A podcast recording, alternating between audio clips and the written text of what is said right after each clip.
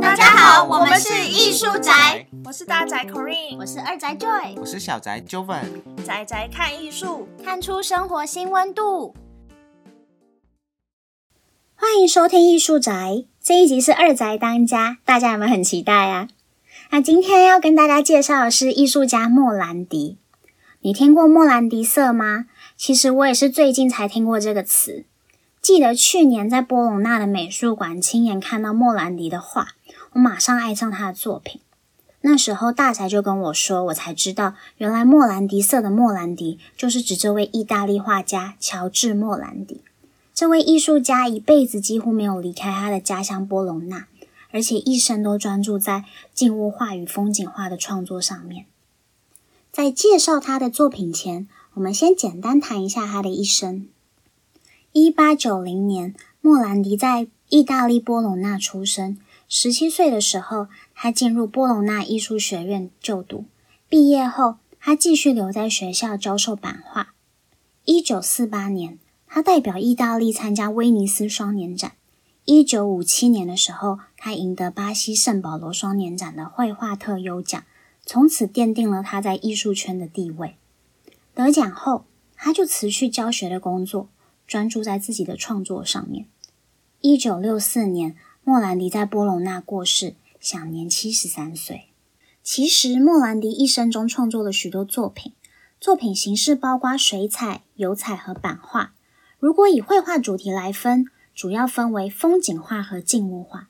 那风景画最常见的主题有两种，第一种是由他在波隆纳工作室外望出去的景色，那另一种则是 Grisana 的风景。因为莫兰迪常常在夏天的时候去那个地方避暑。后来二战期间，为了躲避战乱，他也有很长的一段时间待在 Grisana。那今天要跟大家分享的主角其实是莫兰迪的静物画。他的静物画构图乍看之下很简单，画面中都是我们生活上常见的物品，像是杯子、盘子、瓶子、盒子、罐子等等。简单来说，就是瓶瓶罐罐。在创作生涯中，画家的风格经常会有转变，莫兰迪也不例外。以他的绘画风格来看，大致可以分为两个阶段。第一个阶段是一九一七到一九二零年间，这时候莫兰迪受到意大利的形而上画派 （Metaphysical Painting） 的影响。形而上画派是由意大利人基里科和卡洛卡拉发起的绘画风格。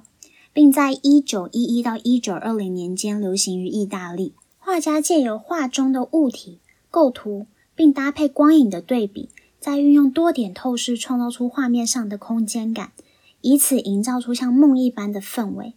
这类作品经常带给观者焦虑、紧张的感觉。以莫兰迪一九一八年的静物画为例，画面中央有长方形的盒状空间，里面有一个像人像的模型。人像模型和盒状空间都用深色线条勾勒，画面中的每个部分都有明显的界限。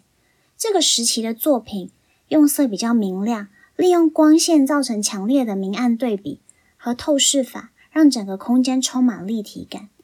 不过很可惜的是，这段时期的作品被画家本人所销毁，因此保存下来的并不多。一九二零年后，莫兰迪的风格就开始转变。他描绘的主角变成工作室中的瓶罐。有些人认为莫兰迪只是单纯将瓶瓶罐罐画下来，所以就戏称他是瓶罐画家 （bottle painter）。因为每件作品看起来都差不多，他们甚至怀疑画家的能力仅止于此。但如果你仔细观察，会发现其实莫兰迪的画作不只是这样的。虽然描绘的主题都是瓶瓶罐罐，但不同时期的作品还是有些差异的。莫兰迪的绘画观念受到塞尚影响，他关注在事物与空间、光线、颜色还有形态间的互动，所以物品的材料跟质地不是他关心的重点。借由色块层层堆叠以及色彩的对比来强调物体的质量。在观看莫兰迪的作品时，能感觉到他在探讨空间和物体之间的关系，因为画面中物品与背景的分界是模糊的。物品也没有明显的阴影和立体感，不像我们平常看到的瓶罐。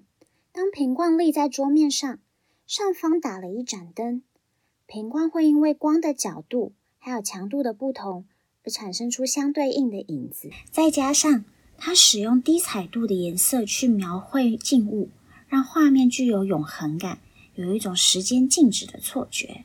我觉得很有趣的一点是，莫兰迪他花很多时间在构图上面，但当他决定构图后，作画的过程却相对快速而且随性。所以画面上能够清楚看到他的笔触，有些作品甚至还留有画布原本的颜色。除了美术馆外，电影中也能看到莫兰迪的作品。意大利导演 Michelangelo Antonioni 曾在他的电影《夜》中，以莫兰迪的画当做电影场景中的装饰，以此向画家致敬。我想，可能是因为几年前莫兰迪在圣保罗得奖。让同是意大利人的 Antonioni 觉得很骄傲的缘故吧。有意思的是，导演将画当作装饰，除了展现剧中男主角在社会上的成功，也希望借此彰显出男主角出众的品味。但其实莫兰迪本人却十分淡泊名利，还因此被称为僧侣。莫兰迪是二宅私心喜欢的艺术家，如同日本匠人精神般，他一辈子坚持专注在创作上面。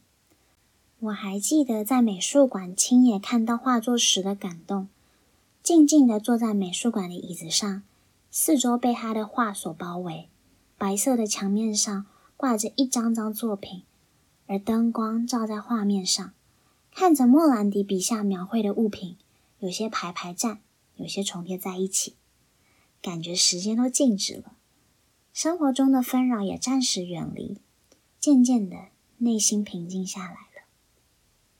不知道大家是不是跟我有一样的感觉？好啦，今天的分享就到这边，希望你们会喜欢。艺术仔，我们下次见喽！工商时间，来，赶快搜寻艺术仔，把 IG、脸书粉丝专业都追起来哦！也不要忘记订阅我们的频道，现在在 Apple Podcast Spotify First Story 都能听到我们的节目哦。那真的要跟大家说再见啦，艺术仔，我们下次见，拜拜。